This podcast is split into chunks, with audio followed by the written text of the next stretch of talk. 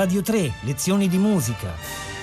Le sinfonie di Franz Joseph Haydn, prima puntata con Giovanni Bietti.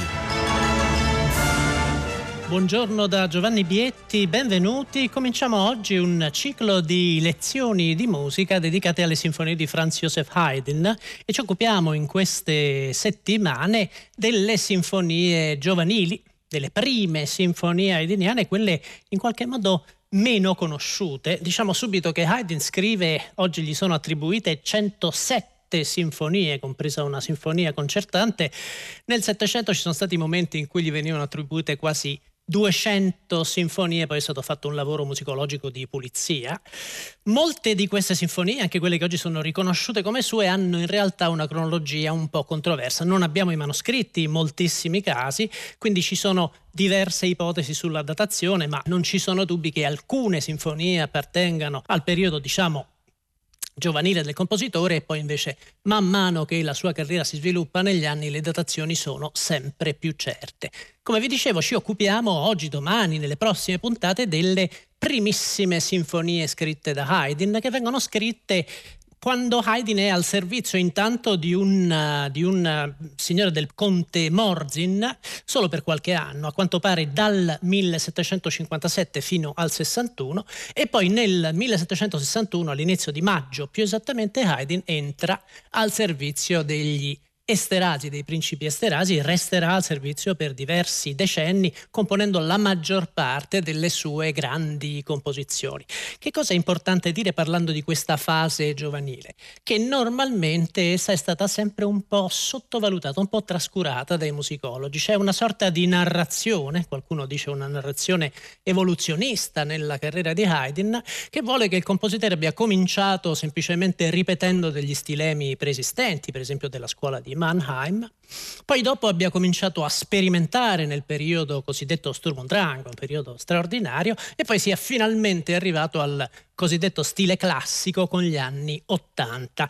In realtà molta musicologia, soprattutto anglosassone, americana e inglese, è contraria a questa narrazione per l'appunto, a questo percorso evoluzionista e sostiene, io devo dire sono perfettamente d'accordo, che in realtà lo stile haydniano sia sempre maturo, cioè che il compositore di volta in volta scrive delle composizioni che sono a loro modo perfette. Naturalmente cambiano i tempi, cambiano le esigenze della committenza e il pezzo di cui ci occupiamo oggi, che è la Sinfonia numero 3, probabilmente scritta nel 1759-1760, quindi proprio un pezzo della primissima produzione haydniana, in effetti dimostra esattamente questo aspetto. C'è una grande maturità di scrittura, c'è una perfetta maturità di scrittura orchestrale, di orchestrazione, cercheremo di vederlo perché questo è uno degli aspetti più interessanti da cogliere nel corpus delle sinfonie haydniane e allo stesso tempo naturalmente questa sinfonia è molto diversa rispetto a quelle per esempio degli anni 80, le grandi sinfonie parigine o quelle degli anni 90, le londinesi. Il linguaggio ha degli aspetti differenti. Per esempio, Haydn in questa sinfonia, nella numero 3, ci mostra in modo, credo, nettissimo l'eredità del barocco l'eredità dello stile della prima metà del Settecento. In fondo Haydn era stato a suo modo un allievo di un grande compositore italiano del primo Settecento che era Porpora, che viveva a Vienna. Beh, sentite per esempio il tema iniziale del primo movimento di questa sinfonia. È un tema scritto in maniera nettamente contrappuntistica. Potrebbe essere in effetti un tema di un brano barocco. Abbiamo i violini raddoppiati dall'oboe che suonano questa linea quattro note tenute, quattro note lunghe. Ricordate queste quattro note.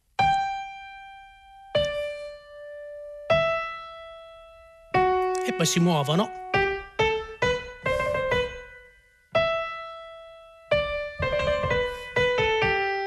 E poi entra l'intera orchestra. Ora, sentite l'accompagnamento, quello che suonano i bassi, le viole, i violoncelli, i contrabbassi. Suonano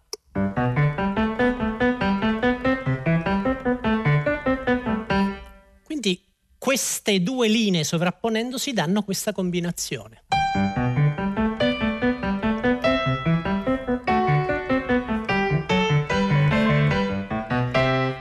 Avete sentito? È un contrappunto a due voci. Queste due voci potrebbero teoricamente anche essere invertite, un contrappunto reversibile. Quindi c'è un carattere carattere della scrittura haydniana in questa sinfonia che è un carattere volutamente arcaico, che si rifà a una tradizione, una tradizione nobilissima, la tradizione contrappuntistica. E in effetti in questa particolare sinfonia, la numero 3, che è una sinfonia molto complessa, è un pezzo molto breve, molto concentrato, lo sentirete, le proporzioni sono proporzioni molto ridotte, ma Haydn ha modo per esempio di scrivere un terzo movimento, un minuetto che è in canone, quindi è apertamente contrappuntistico e il finale è addirittura una fuga, una fuga come vedremo per alcuni aspetti addirittura profetica nella storia della sinfonia viennese. Ma andiamo per ordine. La cosa interessante, come vi dicevo, è non solo osservare il modo in cui Haydn gestisce la forma sonata, questa è una esposizione estremamente compatta. Tutta l'esposizione dura poco più di 40 battute, dura neanche un minuto. Abbiamo un secondo tema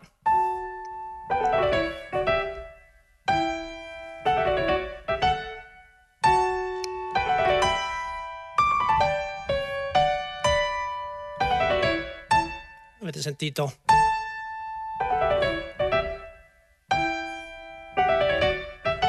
Molto aggraziato questo tema, come succede molto spesso nel rapporto fra primo tema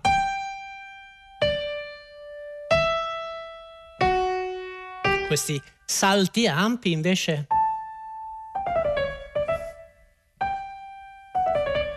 un tipo di movimento, un tipo di fraseggio di articolazione completamente differente, contrastante come è giusto che sia. Ma la cosa più interessante, più importante, perché qui parliamo di una sinfonia, quindi di un brano scritto per orchestra, è il modo in cui l'orchestra partecipa al processo compositivo. E questo aspetto è interessantissimo, perché Haydn chiaramente, qui siamo, siamo alla fine degli anni 50, all'inizio degli anni 60 del Settecento, un momento fondamentale nello sviluppo della musica europea. Beh, c'erano altri compositori in questo periodo e anche negli anni precedenti che scrivevano sinfonie, quindi Haydn che viene normalmente chiamato il padre della sinfonia, in realtà non lo è, però formalizza degli aspetti di questo genere e lo porterà nel corso della sua, della sua carriera a essere il principale genere pubblico, il principale genere da grande sala di concerto della musica viennese. Quindi Haydn non è il padre della sinfonia, ma è sicuramente quello che ne formalizza e ne rende nobili, esplicite le caratteristiche. Una sinfonia che caratteristica? Beh, eh, il primo movimento per esempio è scritto in forma sonata. C'è uno sviluppo, c'è un primo tema, una transizione, un secondo tema, c'è una elaborazione motivica, tutti gli elementi tipici della musica del secondo Settecento. Però questi stessi elementi li troviamo anche in una sonata, li troviamo anche in un quartetto, in un trio. Che cosa caratterizza la sinfonia? L'uso dell'orchestra. E Haydn usa l'orchestra partendo da una base che potremmo in qualche modo definire barocca, cioè l'ossatura fondamentale della composizione è affidata agli strumenti ad arco. Quindi sono gli archi, per esempio, che ci fanno sentire.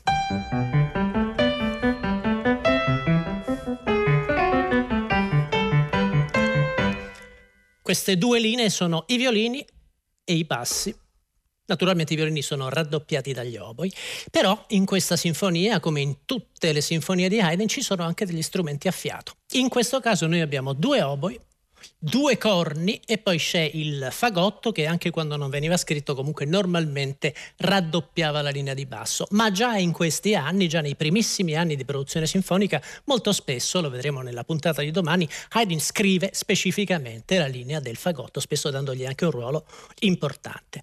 Ora, come vengono usati gli oboi e corni? Questo è l'aspetto più interessante. Il tema iniziale viene affidato ai violini, quindi in maniera molto tradizionale, e raddoppiato dagli oboi.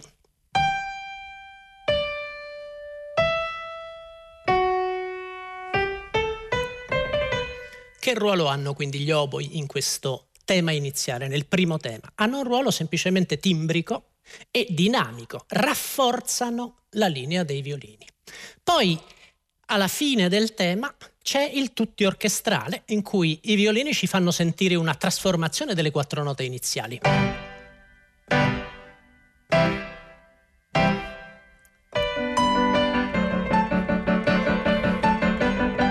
E muovono il discorso, cominciando quindi la transizione che ci porterà verso il secondo tema.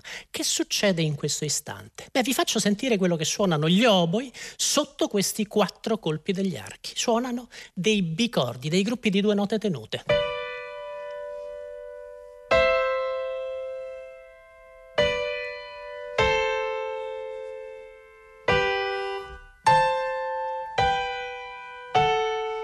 Detto in altro modo, il ruolo degli oboi all'inizio è semplicemente di raddoppiare la linea melodica dei violini, poi diventa invece un ruolo differente. Gli oboi tengono l'armonia, tengono queste note tenute che legano fra loro gli accordi che altrimenti resterebbero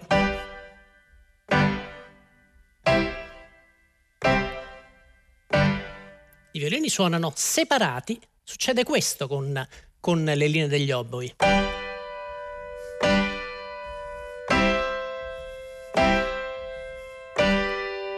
E qui capite in che modo funziona l'orchestrazione del secondo Settecento. Un compositore barocco avrebbe probabilmente continuato a raddoppiare le linee, oppure avrebbe dato un ruolo solistico ai fiati. Invece, al contrario, al compositore del tardo Settecento interessa il rapporto fra il contrappunto, fra la scrittura contrappuntistica, che resta sempre molto viva, molto presente, e l'armonia e normalmente l'armonia viene affidata colorando il tessuto, costruendo queste colonne di suono proprio agli strumenti a fiato, che quindi si differenziano nettamente rispetto agli strumenti ad arco. E in effetti, beh, gli oboi nella transizione tengono queste note tenute, quindi sostengono l'armonia. E poi il secondo tema, beh, l'ho fatto sentire, questo secondo tema molto aggraziato.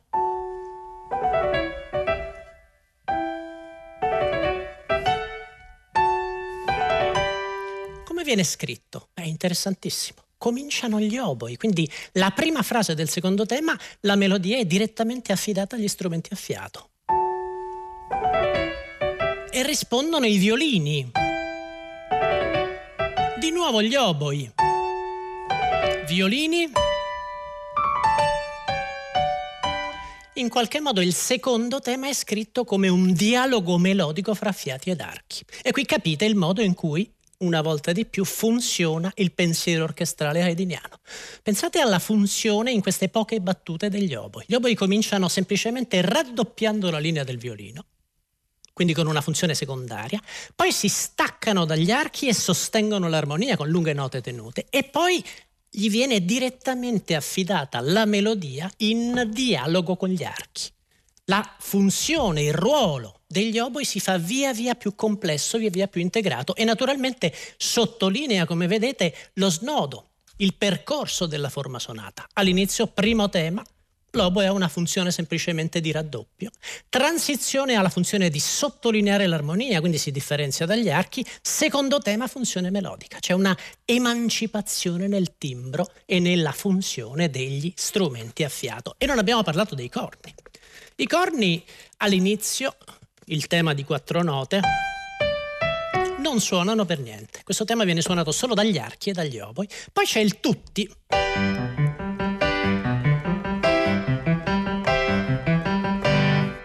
In questo istante, col tutti e l'inizio della transizione, Haydn fa entrare i corni forti. Cosa suonano i corni? Questo è estremamente interessante. Suonano...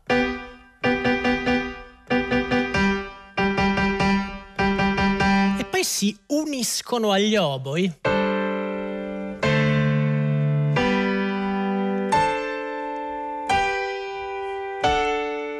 Quindi all'inizio i corni entrano con un ruolo ritmico, come se fossero dei timpani,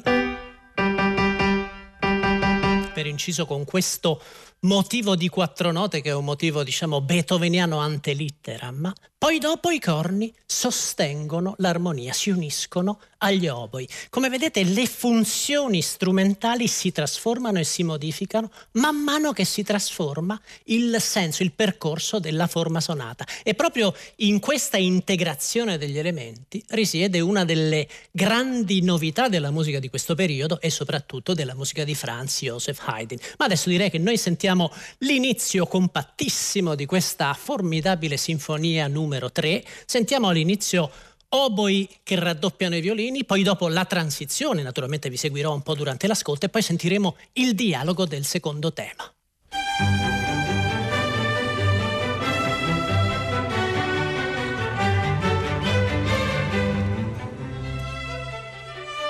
Tutti. Sentite i corni? Adesso i corni a oboi.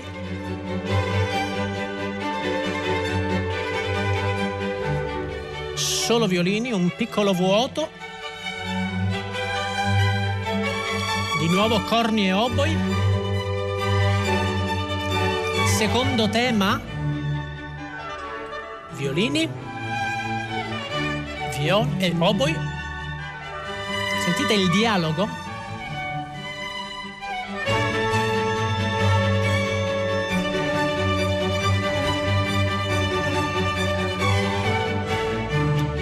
L'esposizione è finita, vale la pena di riascoltarla.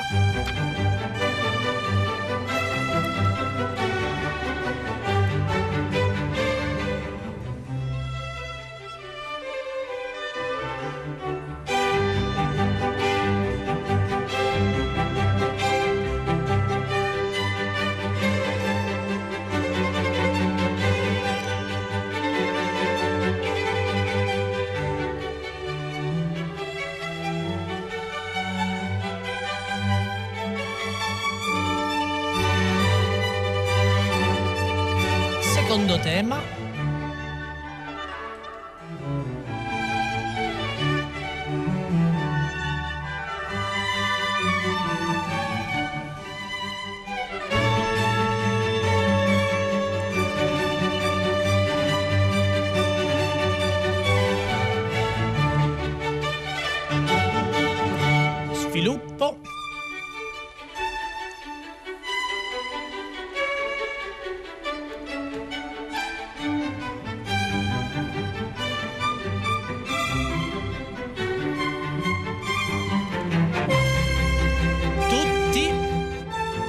Anche i corni raddoppiano il tema.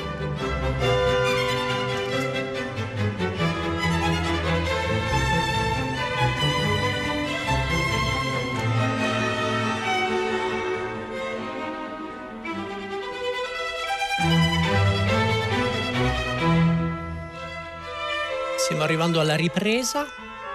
Eccola.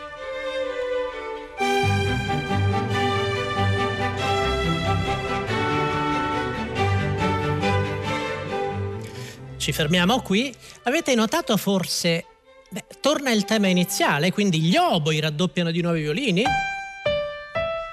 Ma si aggiunge qualcosa. Ci sono i corni che suonano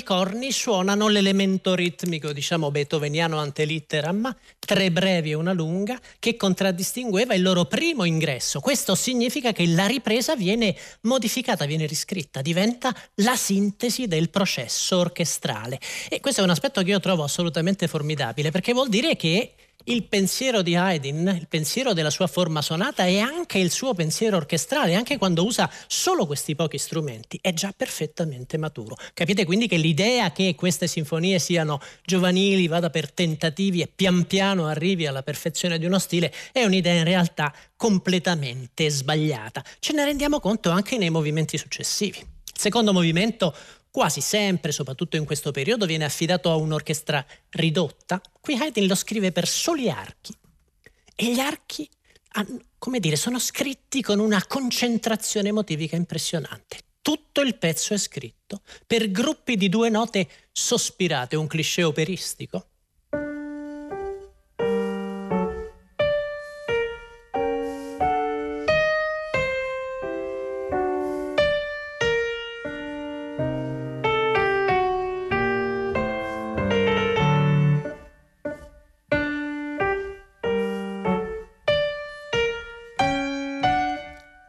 Addirittura il secondo tema di questa brevissima forma sonata diventa.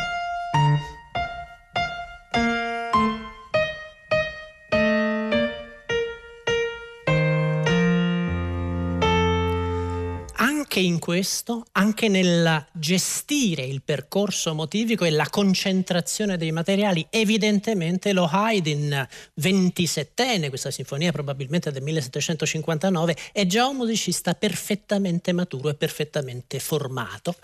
Non abbiamo il tempo purtroppo di sentire questo secondo movimento però volevo farvi direttamente sentire il terzo, il minuetto, che è un canone, come vi dicevo, quindi è una forma dichiaratamente contrappuntistica, ancora più complessa, ancora più integrata. E poi l'aspetto forse più straordinario è il trio centrale.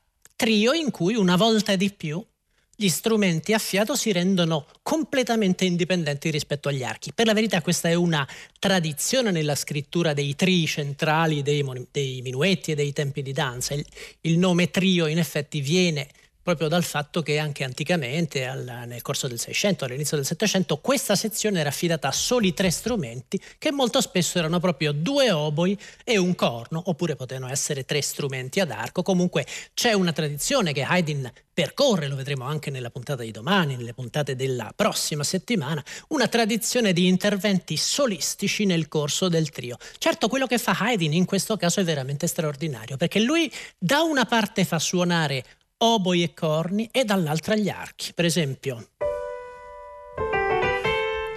archi, oboi e corni, archi, oboi da soli, archi da soli. E poi diventerà oboi, corni oboi, corni,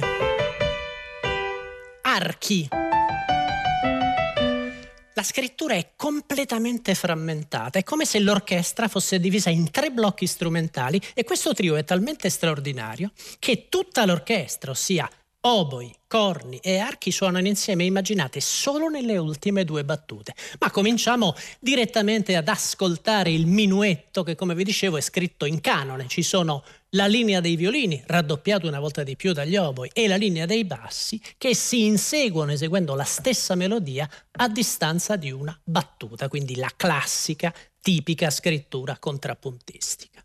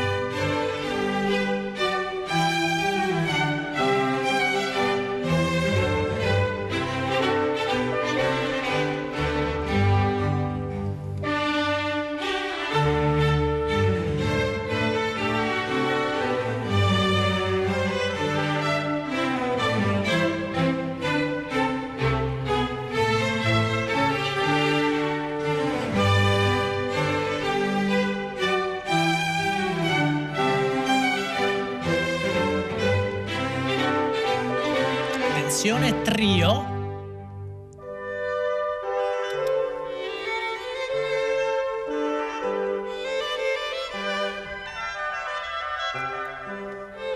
Avete sentito il dialogo?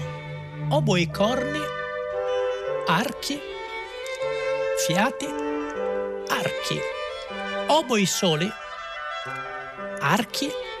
E adesso il dialogo è ancora più complesso.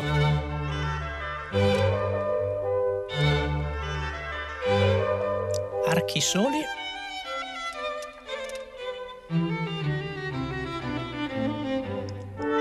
Fiati.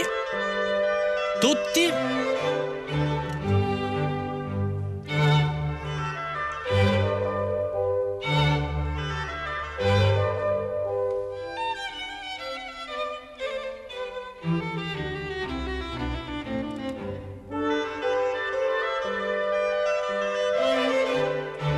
Naturalmente si ripete il minuetto. Il minuetto in canone è una caratteristica tipica della musica viennese del Settecento che continuerà a essere esplorata per esempio ancora da Brahms. Brahms scriverà ancora del, dei movimenti di danza canonici, Haydn ne scrive molti anche nel periodo della maturità, c'è per esempio in un grande quartetto il quartetto in re minore dell'opera 76 che ha un minuetto in forma canonica, ma come vi dicevo la scrittura contrappuntistica l'abbiamo già trovata nel primo movimento, l'abbiamo vista applicata nella maniera proprio più rigorosa nel minuetto, la scrittura contrappuntistica si estende anche al finale di questa sinfonia, che è un finale straordinario. In tutte le sinfonie di Haydn ci sono solo tre finali fugati, due sono scritti in questo periodo, fine anni 50, inizio anni 60, sono quelli della sinfonia numero 3 di cui stiamo parlando e della numero 40 e poi nella maturità all'inizio degli anni 80, fine degli anni 70 Haydn scriverà un altro finale fugato straordinario che è quello della sinfonia numero 70. Che caratteristica ha questa fuga? Beh, vi faccio sentire il tema.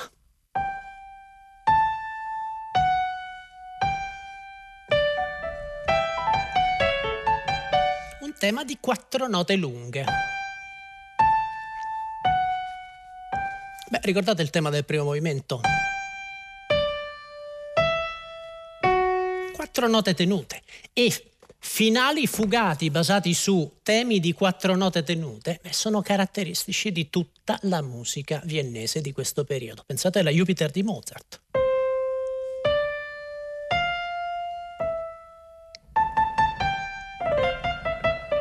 Oppure sempre Mozart nel quartetto K387.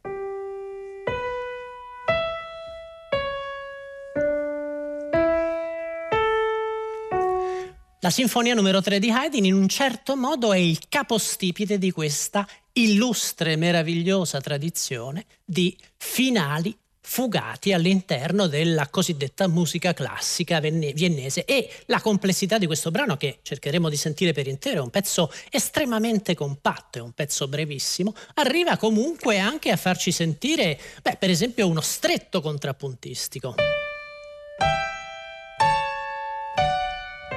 Avete sentito le due voci?